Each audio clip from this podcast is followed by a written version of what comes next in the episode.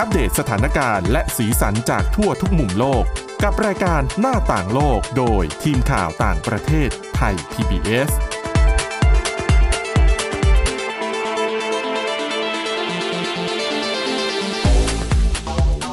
สวัสดีค่ะคุณผู้ฟังนี่คือรายการหน้าต่างโลกค่ะ วันนี้นะคะ เรามีเรื่องราวที่น่าสนใจเกี่ยวกับความเคลื่อนไหวในประเทศเพื่อนบ้านของเรานี่คือ เมียนมาโอ้โหสัปดาห์ที่แล้วมีเรื่องราวแย่ๆมากมาย ไม่ว่าจะเป็นการที่รัฐบาลถามเมียนมาเนี่ยอภัยโทษให้กับองซานซูจี แต่ว่าอย่าเพิ่งดีใจไปนะคะ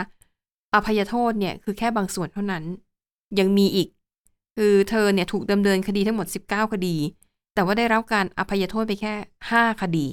ยังเหลืออีก 14 คดี ดังนั้นก็เท่ากับว่าองซานซูจีก็ยังคงต้องถูกกักตัวกันต่อไป แต่ว่าเรื่องนี้เนี่ย มันสะท้อนให้เห็นถึงอะไรบ้าง เดี๋ยวเราไปพูดคุยเรื่องนี้ กับคุณชลันทรโยธาสมุทรแล้วก็พบกับดิฉันสวรักษ์จากวิวัฒนาคุณค่ะ สวัสดีค่ะ ก็ตอนแรกดิฉันเห็นข่าวมันก็จะเป็น breaking news ขึ้นมาค่ะอุ้ยดีใจ แต่พอเข้าไปอ่านเนื้อ อ๋อ ก็ไม่ได้มีความหมายอะไรสักเท่าไหร่ ก็อาศัยช่วงวันเข้าพรรษาอ๋อนะคะอ่าใช่ใช่เขาบอกว่าเหตุผลที่อภัยโทษเพราะว่าในช่วงวันสำคัญทางศาสนา ใช่วันก็พระใหญ่เนี่ยเมียนมาเขาจะมีการอภัยโทษให้เป็นเป็นครั้งเป็นคราวอยู่แล้ว ก็มีความเคลื่อนไหวเยอะอืมนอกจากลดโทษองซานซูจี คือค่ะเธอโดนโทษจำคุกเนี่ย กว่าสามสิบปีนะคะอืมลดไม่เยอะก็คือลดหกปี ก็เหลือค่ะยี่สิบเจ็ดปี แล้วก็ค่ะอีกคนที่ลดโทษก็คืออดีตประธานาธิบดีวินมินค่ะ ที่คนนี้ก็เป็นฝ่ายตรงข้ามแหละ ก็ประกาศตอนโดนจับกลุ่มก็ประกาศอืมว่าจะไม่ยอมก็จะค่ะการจับกลุ่มก็จับกลุ่ม อดีตประธานาธิบดีวินมินก็ได้รับการลดโทษอืมสี่ปี นี่ก็เหลือจำคุกแปดปี แต่ว่า ก็มีการปล่อยตัวนักโทษต่างๆนะคะมากกว่าค่ะเจ็ดพันคน แล้วก็ประกาศให้เอ่อลดโทษนักโทษประหารค่ะที่ขณะนี้น่าจะมีอยู่ประมาณหนึ่งร้อยสิบห้าคนที่อืมเมียนมาให้กลายเป็นโทษจำคุกตลอดชีวิตค่ะ ก็เป็นท่าทีที่เอ้ยหลาย ๆ คนจับตาว่าผ่อนปรนลงหรือเปล่าสถานการณ์ความสความขัดแย้งในเมียนมาอืมแต่ว่า อีกด้าน ก็รัฐบาลทหารเมียนมาก็เหมือนเล่นเกมเนาะปล่อยตัวลดโทษต่างๆ แต่ว่าก็ยืดอายุสถานการณ์ฉุกเฉินต่อไป อ๋อค่ะ คือคือก่อนหน้านี้เนี่ย หลังรัฐประหารเนี่ยเขาประกาศว่าเขาจะจัดการเลือกตั้งสิงหาคมนี้ค่ะก็คือเดือนเดือนเนี่ยแหละ แต่ว่าไปไปมามาก็ออกมายอมรับว่า สถานการณ์มันยังไม่สงบ มันยังไม่มั่นคงอืมก็ เลยยังจัดเลือกตั้งไม่ได้ แล้วก็ขยายสถานการณ์ฉุกเฉิน ซึ่งอันนี้เป็นครั้งที่สี่แล้วนะคะ ที่ค่ะรัฐบาลทหารเมียนมาขยายสถานการณ์ฉุกเฉินมาต่อเนื่อง ดิฉันจำได้ว่าตอนที่รัฐบาลไอกองทัพเมียนมา รัฐประหารช่วงแรกๆนี่ขอเวลาปีหนึ่งไหมถ้าจะไม่ผิด ใช่ก็คือตามกฎหมาย คือเขาอืมยึดตามรัฐธรรมนูญปี 2008ค่ะก็คือประกาศรัฐประหารประกาศสถานการณ์ฉุกเฉินเนี่ยรอบแรกก็คือได้ปีหนึ่งเนี่ยแหละอืมหลังจากหมดปีหนึ่งก็คือต่อ ตามรัฐธรรมนูญเนี่ยมันต่อได้สองมากมากสุดสองปี แต่ว่ามันก็อืมมีจุดผ่อนปรนอะไรบางอย่างที่บอกว่าถ้าสถานการณ์ค่ะ ไม่สงบนู่นนั่นนี่ก็ยังสามารถต่อไปได้คือเพราะดิว่าฉันว่ากองทัพเมียนมาจะทำอะไรก็ได้อะก็คือใช่สรรหาเพราะว่าข้ออ้างอะไรมาก็ได้ เพราะว่าเขาอยู่ในสถานในในตำแหน่งที่ เอ่อก็เรียกได้ว่าคุมทั้งใช่ฝ่ายนิติบัญญัติฝ่ายค่ะเอ่อ บริหารต่างๆ ก็อยู่ในมือเนาะอำนาจเบ็ดเสร็จหมดอยู่ก็แล้วสามารถปรับเปลี่ยนอะไรอืมได้ค่ะเอ่อนักวิเคราะห์บางส่วนก็ เอ๊ะ มองว่าหรือหรือว่ามันมีการคุยกันเบื้องหลังหรือเปล่าในการค่ะปล่อยตรงปล่อยตัวเออในการลดโทษอืมองซานซูจี แล้วก็อดีตประธานาธิบดีวินมินนี่ก็บอกได้ยาก เพราะว่าเราก็จะไม่รู้หรอกว่าเขามีการพูดคุยอะไรนะคะ ก็คงต้องค่ะติดตามต่อไปแต่ว่าที่น่าสนใจก็คือ เนี่ยแหละเอ่อมินออนไลน์ก็ออกมา ระบุเองพูดถึงพื้นที่ที่ยังมีปัญหา แล้วก็ยอมรับเลยว่าเป็นพื้นที่ที่น่ากังวลค่ะ ประมาณสักสี่ห้าเขตนะคะ ก็คือ พื้นที่เขตสกายมักเวบาโก ตะนาวสี รวมไปถึงรัฐ คาเรนคายา แล้วก็ชินอ่าที่ที่ที่ค่ะมินออนไลน์ออกมาบอกเลยว่าเนี่ย เหล่านี้เป็นพื้นที่ที่ยังมีความขัดแย้งอยู่ ก็คือก็แน่นอนเพราะว่าเป็นพื้นที่ของเอ่อ กองกำลังอืมชาติพันธุ์ แล้วก็ค่ะบวกกับกองกำลัง PDF กองกำลังพิทักษ์ประชาชนอืมค่ะแต่ทีนี้ถ้าถ้าไปดูพื้นที่เหล่านี้นะคะ ก็น่าสนใจในพื้นที่ที่กองทัพเมียนมาประกาศ เพราะว่าถ้าสังเกตจะเป็นพื้นที่ติดกับชายแดนเมียนมาอินเดียมอีกด้านหนึ่งใช่ก็เป็นพื้นที่ติดไทยกับค่ะเมียนมานะคะ ไปดูพื้นที่สำคัญก็คือซากกายกับรัชชินเนี่ย อย่างรัชชินปีที่แล้วก็คือเป็นพื้นที่โจมตีรุนแรงนะคะ เป็นรัฐแรก ๆ เลยที่ใช้อากาศยานโดรนโจมตีต่างๆ แล้วก็เป็นพื้นที่ที่รัฐบาลทหารเมียนมาจับตา แต่ว่าเมื่อไปดูแล้วก็ไป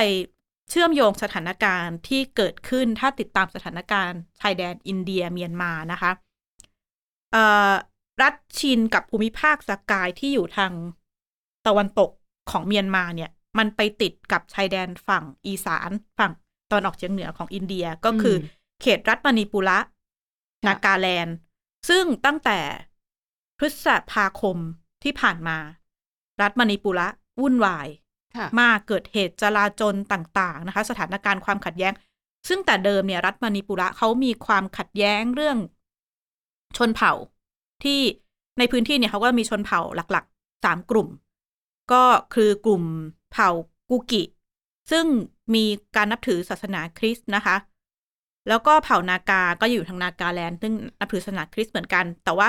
กลุ่มใหญ่อีกกลุ่มเนี่ยก็คือเผ่าเมเต ซึ่งเป็นฮินดูค่ะแล้วก็เอ่อเป็นกลุ่มที่เรียกได้ว่ากลุ่มอำนาจทางการเมืองสำคัญของรัฐมณีปุระแต่ว่าความขัดแย้งของ สองชาติพันธุ์ระหว่างเมเตกับกูกิเนี่ยก็ก็เกิดมานานตั้งแต่พฤษภาคมอย่างที่เล่าไป แล้วก็มีผู้เสียชีวิตมาไม่ต่ำกว่า120คนนะคะ เกิดเหตุปล้นสะดมยิงแล้วก็ล่วงละเมิดทางเพศที่เกิดขึ้นอันหนึ่งที่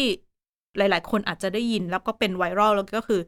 กรณีที่ผู้หญิงชาวกูกิ ถูกบังคับให้ถอดเสื้ออมเปลือยกายแล้วก็ค่ะเดินไปตามเมือง มีคลิปที่ถูกล่วงละเมิดทางเพศ เหตุการณ์ความขัดแย้งเหล่านี้ก็ยังไม่ยุติขนาดที่เนื่องจากเป็นพื้นที่ที่ที่ใกล้กับเขตรัชชินสกายเนี่ย ก็มีชาวเมียนมาที่ถูกโจมตี ถูกขับไสไล่ส่ง ถูกกองทัพโจมตีเนี่ย ข้ามชายแดนมายังอินเดียค่ะ แล้วก็มายิ่งเพิ่มกลายเป็นปัจจัยความขัดแย้งที่มันมีอยู่แล้วนะคะ หนึ่งในสาเหตุเนี่ยก็คือทางกลุ่มเมเตก็ไปโทษชาวกูกิ เพราะว่า ชนเผ่ากูกิกับกูกิชินที่เขากินพื้นที่ทั้งอินเดียแล้วก็เมียนมาเนี่ย แล้วก็มีความสัมพันธ์ใกล้ ๆ กันเนี่ยค่ะมีวัฒนธรรมอะไรใกล้ ๆ กัน ก็ทำให้กลุ่มเมเตที่ที่เป็นชาวฮินดูในพื้นที่รัฐมณีปุระเนี่ย ก็ไปโทษชาวกูกิว่า เฮ้ย เป็นพวกนำกองกำลังนอืมำลักลอบนำชาวเมียนมาผิดกฎหมายเข้ามา แล้วก็ไปโยงกับ นี่เป็นกลุ่มก่อการร้ายนะ นี่เป็นพวกค้ายาค่ะต่างๆ ก็ยิ่งจุดชนวนปัญหาความขัดแย้ง แล้วก็ที่สำคัญก็คือ ชนเผ่าชินเนี่ย ตอนนี้คนที่ขึ้นมานำกลุ่ม NUG เนี่ยดัวดาชิลาเนี่ยก็เป็นคนจากเผ่าชินอืมค่ะมันก็เลยทำให้เกิดความเรียกได้ว่าขัดแย้งทั้งในเรื่องของพื้นที่ความเชื่อชาติพันธุ์ บวกกับสถานการณ์การเมืองอืมในเมียนมาแล้วก็ความขัดแย้งในอินเดียค่ะก็ยิ่งทำให้พื้นที่เนี้ยเกิดความวุ่นวาย ความขัดแย้งอย่างต่อเนื่องนะคะเดยวฉันได้พูดคุยกับรองศาสตราจารย์ ดุลยภาค ปรีชารัตน์นะคะ รองผู้อำนวยการฝ่ายวิชาการสถาบันเอเชียตะวันออกเฉียงใต้ ศึกษามหาวิทยาลัยธรรมศาสตร์ มองแล้วก็สะท้อนถึงปัญหาความขัดแย้งด้าน ชาติพันธุ์ที่ถูกซ้ำเติมด้วยสถานการณ์การเมืองของเมียนมา ความขัดแย้งระหว่าง พื้นราบกับที่สูงนะครับ ความขัดแย้งระหว่างกลุ่มชาติพันธุ์ต่างศาสนานะครับฮินดูนะครับคริสต์หรืออื่นๆอะไรอย่างเงี้ยหรือแม้กระทั่งการกระบวนการสร้างรัฐของกลุ่มชาติพันธุ์ที่มันเอาอาณาเขต การอ้างกรรมสิทธิ์แล้วมันเหลื่อมตัดทับซ้อนกันระหว่างกลุ่มชาติพันธุ์ต่าง ๆ มันก็เป็นปัญหาใหญ่นะครับสำหรับมณีปุระ แล้วมันก็กระทบต่อประเทศพม่าด้วย แล้วพม่าเองก็มี ปัญหาชาติพันธุ์ในภาคสกาย ที่มีเขตปกครองชนชาตินาคากับลัดชินนะครับ ซึ่งพวกนี้มันอยู่ติดกับภาคอีสานของอินเดีย แล้วมันจะมีปัญหาที่คล้ายๆกันนะแล้วทำให้ปัญหาในมณีปุระก็สามารถไปเปรียบเทียบกับปัญหาคล้ายๆกันที่เกิดขึ้นในพม่า หรือคนพม่าเนี่ยที่มันอยู่เป็นกลุ่มชาติพันธุ์นะครับ ที่อาศัยอยู่ในพม่าอ่ามีไม่ใช่น้อยเลยที่ก็เป็นกลุ่มชาติพันธุ์เดียวกัน แล้วอาศัยอยู่ในภาคอีสานอินเดีย อาศัยอยู่ในอัสสามมณีปุระนากาแลนด์อะไรทำนองเนี้ยนะครับ แล้วลักษณะมันมันตึงเครียด เพราะว่าพวกนี้มันมีการขยายรัฐนะครับ ที่คล่อมตะเข็บชายแดนของทั้งสองประเทศเลย ก็อย่างที่บอกอันนี้เป็นด้านหนึ่งฝากอินเดียเมียนมา อีกด้านเนี่ยเมียนมาก็มีพรมแดนติดกับบังคลาเทศค่ะฝั่งนั้นก็ยังคงมีปัญหาเรื่องชาวโรฮิงญาอืมที่มีอยู่ อีกด้านมาก็เป็นไทยลาวจีนลาวนี่อาจจะ ไม่ได้เยอะเท่าไหร่เพราะพื้นที่ไม่เยอะหมายแต่ถึงบริเวณพรมแดนที่ติดกันไม่เยอะเท่าไหร่ใช่ไม่เยอะ แต่ว่าหลัก ๆ เนี่ยอีกด้านก็คือไทยเนี่ยแหละค่ะ ที่ถ้าเราติดตามข่าวตั้งแต่ นี่ก็รัฐประหารมาสองปีกว่าแล้วนะคะค่ะ ได้เห็นสถานการณ์ลบชายแดน การลี้ภัยเข้ามาของของชาวบ้านต่างๆ ที่ได้รับผลกระทบเนี่ยข้ามมาชายแดน เป็นจำนวน หลายๆคนคือเขาบอกว่าไทยไม่มีไม่มีคำว่าผู้ลี้ภัยเนาะเพราะเราอืมไม่มีกฎหมายนั้นค่ะแต่ว่าจำนวนคนที่หนีสงครามเข้ามาเนี่ย ทางตอนเหนือทางตอนของหลายภาคของไทยเนี่ยก็เรียกได้ว่าร่วมถึงแสนคนอืมทีเดียวค่ะนะคะก็ย้อนไปดูก็มีหลายพื้นที่ไม่ว่าจะเป็นพื้นที่ของรัฐคาเรนนีหรือว่าคายา อันนี้ก็จะได้ได้ยินชื่อบ่อยเพราะว่าติดชายแดนไทยนะคะ พื้นที่ลักษณะภูมิภาคอาจจะคล้าย ๆ กับรัฐชินที่เป็นภูเขา เพราะฉะนั้นมันก็มีการโจมตีกันในลักษณะใช้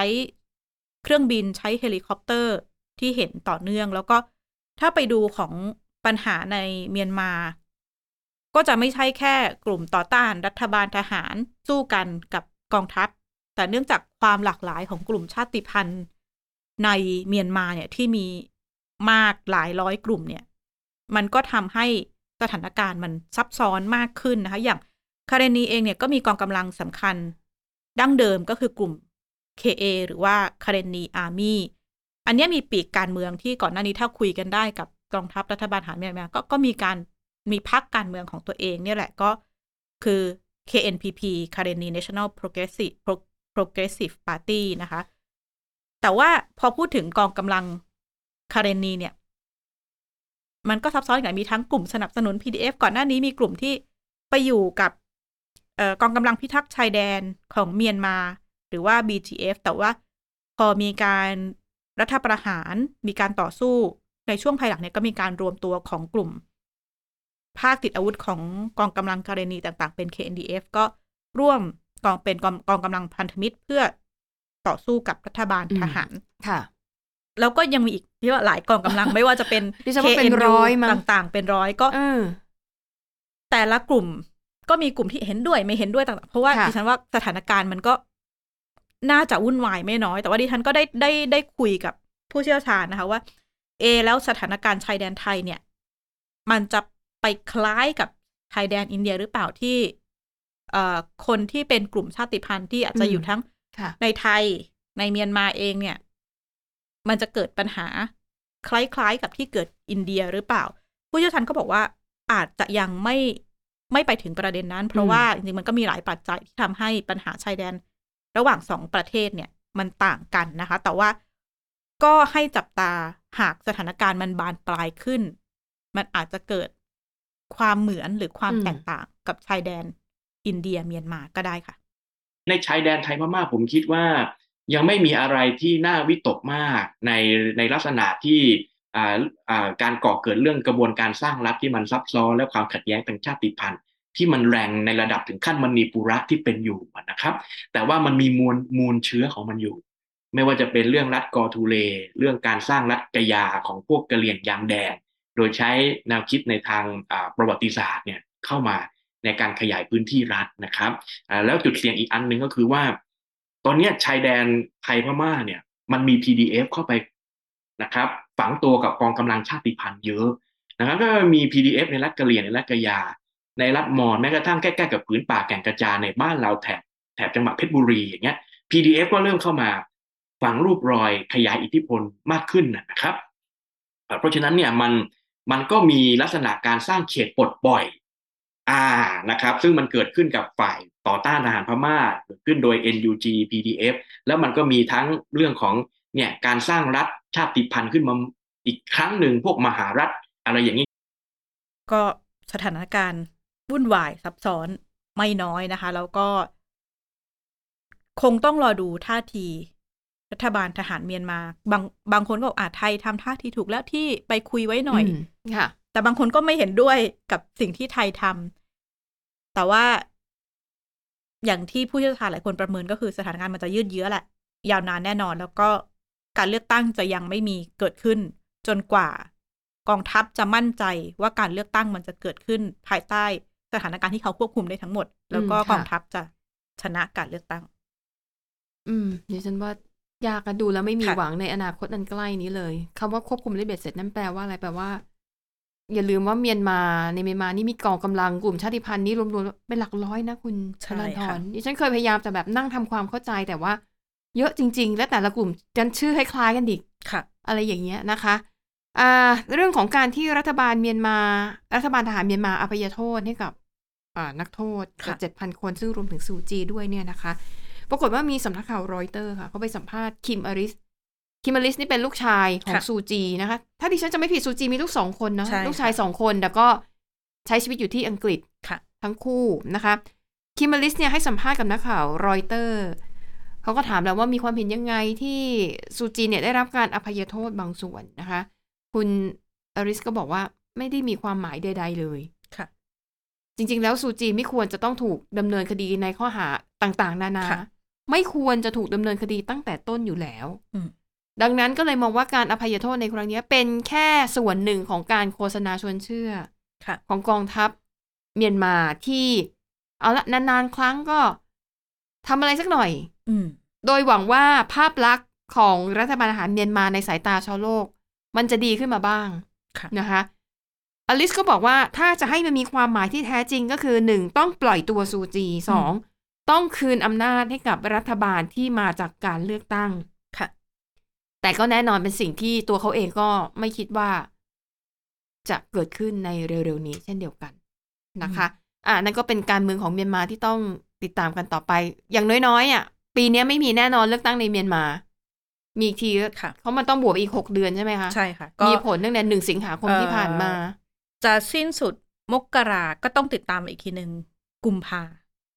เออปีหน้า ถ้าเกิดถึงมกราคมค่ะปีหน้า แล้วรัฐบาลนานบอกว่า โอ้ฉันยังคุมไม่ได้ ก็แต่ดิฉันว่าสถานการณ์มันจะยืดเยื้อวุ่นวายต่อเนื่องแล้วก็แน่นอนละไทยอืมหรือว่าประเทศที่มีชายแดนติดเมียนมาก็ค่ะ ได้รับผลกระทบแน่นอน อืมค่ะค่ะอะจากเรื่องเครียดๆไปดูเรื่องเบาๆกันบ้างนะคะค่ะเป็นเรื่องของสัตว์เลี้ยงสายพันธุ์ใหม่ในจีนดิฉันเชื่อเลยคุณผู้ฟังต้องเฮ้อเพราะว่าคุณชลานทรนะฮะ มาแล้ว ก่อนก่อนเข้ารายการนะคะซึ่งอะไรนะคะ ก็คือเป็นเทรนด์นะคะที่กำลังได้รับความนิยมมากในกลุ่มวัยรุ่นชาวจีนนะคะ ก็คือมีสัตว์เลี้ยงสายพันธุ์ใหม่ นั่นคือเม็ดมะม่วง ดิฉันต้องยอมรับคุณสาวรักษ์คุณผู้ฟังว่า คือก่อนหน้านี้ดิฉันก็เห็นเพื่อนโพสต์อ่าในออนไลน์ดิฉันก็อะไรวะอืมเป็นแบบว่าเม็ดเม็ดมะม่วงใส่ตา อันนี้คืออะไรคะคุณสาวรักษ์เล่าให้ฟังนิดนึง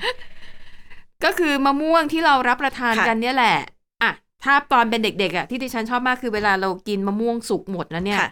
ดิฉันจะเอาเม็ดมะม่วงอะเอามาแทะออเพราะมันจะมีเนื้อติดอยู่ค่ะก็แทะแทะเสร็จมันก็จะแบบมีขนของไอ้เม็ดมะม่วงอยู่ค่ะใช่ไหมคะอะก็ถือว่าเป็นไฟเบอร์ไปแล้วกันค่ะ คนจีนอะเขาเอาไอ้เม็ดมะม่วงที่ว่านั่นแหละ เอาไปล้างทำความสะอาดค่ะ บางคนเนี่ยถึงขั้นใช้ใดเป่าคือทำเหมือนคนเลย ลงแชมพูลงครีมค่ะนวดใช้ใดเป่าผม แล้วก็ใช้แปรงค่อยๆปัดให้แบบ มันจะมีขนอยู่ตรงเม็ดมะม่วงใช่ไหมอ่าก็คือเป่าขนที่แบบ มันฟูๆบางคนทำออกมาสวยมากเลยอืมเออ มันก็จะเป็นเม็ดมะม่วงแต่ว่าจะมีขนค่ะสีขาวสีเหลืองก็แล้วแต่สายพันธุ์นะคะ บางคนก็เอาเอาลูกกระตาที่เป็นค่ะเป็นสิ่งประดิษฐ์น่ะ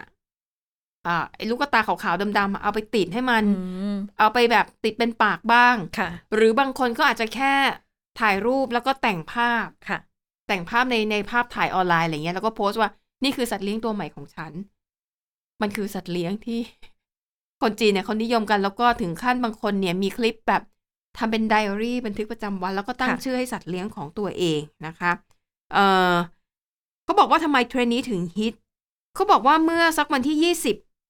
กรกฎาคมที่ผ่านมา มันก็มีวัยรุ่นจีนคนหนึ่งเนี่ยแหละค่ะ เธอก็เนี่ยแปลงโฉมให้กับเจ้าเม็ดมะม่วงแล้วก็โพสต์ ลงในสื่อสังคมออนไลน์ของจีน แล้วก็คือทำได้น่ารักอะ่ะ มันก็ดูน่ารักจริง ๆอะนะคะ แล้วก็เลยกลายเป็นว่ามันก็เลยกลายเป็นที่นิยมขึ้นมาทำให้กลุ่มนักศึกษา ระดับมหาวิทยาลัยของจีนเนี่ยก็หันมาเรียนแบบบ้างนะคะ แล้วก็จะแข่งกันว่า ยิ่งใครตกแต่งตัวเม็ดมะม่วงให้แบบมันดูสวยงามน่ารักเนี่ย ก็จะยิ่งมียอดไลค์ยอดแชร์เพิ่มขึ้น บางคนก็เอาไปทำเป็นงานประดิษฐ์เลยค่ะที่ที่ฉันเห็นอันนึงแล้วก็ที่ฉันมาเออมันก็เข้าท่า คือเอาเม็ดมะม่วงเนี่ยไปแต่งเป็นนกฟลามิงโกค่ะ ก็คือตัวเม็ดอาจจะเป็นตัวส่วนลำตัวใช่ไหมแล้วเขาก็เอารูปปั้นไอ้ดินเหนียวหรืออะไรนั่นแหละปั้นเป็นคอ เอาลวดมาทำเป็นขา แล้วก็พ่นเป็นสีชมพู มันก็น่ารักดีนะคะก็บอกนี่แหละกำลังเป็นเทรนด์ใหม่นะคะ เหตุผลเนี่ยเขาบอกว่าเอ่อ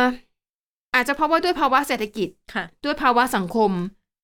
การที่จะเลี้ยงสัตว์เลี้ยงจริง ๆ อาจจะเป็นแมวหรือเป็นสุนัข มัน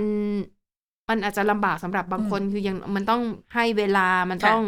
เสียเงินซื้ออาหารซื้อที่ขับถ่ายซื้อของเล่นค่ะนะคะ แถมบางคอนโดเลี้ยงไม่ได้ก็ลำบากอีก ดังนั้นไอ้เลี้ยงเม็ดมะม่วงเนี่ยแหละ มันง่าย แล้วก็มันไม่มีวันตายค่ะเพราะมันไม่มีชีวิตตั้งแต่ต้นอยู่แล้ว แล้วก็เหมือนกับพอคนฮิตมากขึ้นมันก็จะมีเป็นเป็นเป็นคอมมูนิตี้อืมก็จะเอา กิจวัตรประจำวันของเม็ดมะม่วงมาแลกเปลี่ยนกันนะคะอะอย่างมีคนหนึ่งเอ่อเธอตั้งชื่อเม็ดมะม่วงของเธอว่า Harry the First แล้วก็ Harry the the Second อืม อยู่คู่กันเป็นพี่น้องกันอะไรอย่างเงี้ย แล้วก็จะมีแบบบันทึกประจำวันว่าอ้าววันนี้ตื่นมานะสองพี่น้องทำนู่นทำนั่นทำนี่กัน ก็แล้วแต่จะจินตนาการกันไปนะคะ แล้วก็บางคลิปเนี่ยก็จะเป็นการแชร์เทคนิค การเป่าขนยังไง ให้ขนมะม่วงเม็ดมะม่วงมันออกมาดูสวย มีถึงขั้นที่แนะนำว่าควรจะเลือกซื้อมะม่วงสายพันธุ์ไหนจริงเพื่อจังเพื่อมากเลยเพื่อที่จะแบบ ให้มันมีขนออกมาฟูๆ แล้วก็สวยงามนะคะเอ่อแต่ว่าไอเหตุการณ์ในลักษณะนี้ในจีนอะ มันก็ไม่ได้เป็นครั้งแรกนะคะ อย่างปีที่แล้วเนี่ยช่วงช่วงปลายปีเนี่ยคือปีที่แล้ว จีนยังไม่ได้เปิดประเทศอย่างอย่างค่ะเต็มรูปแบบนะคะ ก็ปรากฏว่ามันก็ยังมีคนจำนวนมากที่จะต้องถูกล็อกดาวน์ภายใต้สถานการณ์ของโควิด -19 ปีที่แล้วเนี่ยมันก็มีอีกเทรนด์หนึ่งคล้ายๆกัน ตอนนั้นเนี่ยเป็นเทรนด์เอากระดาษแข็งอะไอกระดาษลูกฟูกที่ทำเป็นกล่องอะเอามาแต่งเป็นสุนัขและแมว แล้วก็ตีต่างว่าเป็นสัตว์เลี้ยงของฉัน ก็เหมือนกันก็คือบางคนทำสวยค่ะหน่อยก็จะแบบ โหทำแบบเป็นทรงแบบสามมิติคล้ายๆเปเปอร์มาเช่แต่ไม่ใช่นะอะก็คือตัดกระดาษแข็งนี่แหละ แล้วก็มาประกอบเป็นตัวสุนัขค่ะบางคนก็ทำสวยมาก บางคนก็ทำง่าย ๆ แค่แบบ เอากล่องมา แล้วก็วาดเป็นหน้าแมวหน้าสุนัขแล้วก็แปะแปะเข้าไป ก็พาไปเดินเล่น บางทีต้องแบบอืมไปตรวจโควิดสิบเก้าบางทีต้องค่ะไปฉีดวัคซีนบางทีไปช้อปปิ้งก็ จูงสุนัขหรือแมวที่ทำขึ้นมาจากกระดาษแข็งอะออกไปเดินเที่ยว คือแค่นั้นเองและเหตุผลก็คล้าย ๆ กันคือว่าค่ะ มันไม่ได้สิ่งมีชีวิต การเลี้ยงอะไรอะมันง่าย แล้วก็ใส่จินตนาการเข้าไป มันไม่มีวันตาย เป็นซะแต่ว่าเจ้าของจะเบื่อไปซะก่อนนะคะ ดังนั้นเนี่ย อันนี้ก็เลยแบบเออเป็นเทรนด์นะก็ก็แปลกดีเนาะค่ะน่าสนใจนะคะ จากดิฉันนี่ก็เป็นทาสแมว แต่ละเดือนนี่อืมดิฉันก็ต้องจ่ายค่าใช่นานาให้แมวเยอะมากดิฉันเยอะมากนะคะ แต่ตอนแรกที่ดิฉันเห็นข่าวเนี้ยดิฉันคิดไปเองใช่ดิฉันน่ะคิดว่าสงสัยมะม่วงในจีนมันคงแพงมั้งค่ะเหมือนกับ มันแพงไงพอกินหมดแล้วจะทิ้งเม็ดก็เสียดาย จะปลูกก็อาจจะไม่ขึ้นค่ะ ก็เลยเออเอามาใช้ให้มันเกิดประโยชน์อย่างคุ้มค่าหรือเปล่า นี่ดิฉันคิดเองแต่ว่าไปอ่านในเนื้อข่าวก็ไม่เจอนะ ก็น่าจะแบบเป็นเทรนด์เผื่อช่วงนี้คุณผู้ฟังไปเปิดไล่ตามดูสื่อสังคมออนไลน์แล้วเห็นโพสต์แบบนี้จะได้เข้าใจว่าอ๋อค่ะเป็นเทรนด์ใหม่นะคะ เปเปอร์มาเช่นะคะ สัตว์เลี้ยงที่กำลังมาแรงในสังคมจีนในเวลานี้ค่ะ อะและนี่ก็คือเรื่องราวทั้งหมดในรายการหน้าต่างโลกขอบคุณสำหรับการติดตาม หมดเวลาแล้วนะคะ กลับมาพบกับพวกเราได้ใหม่ในตอนหน้าวันนี้ลากันไปก่อน สวัสดีค่ะ สวัสดีค่ะ Thai PBS podcast. View the world via the voice.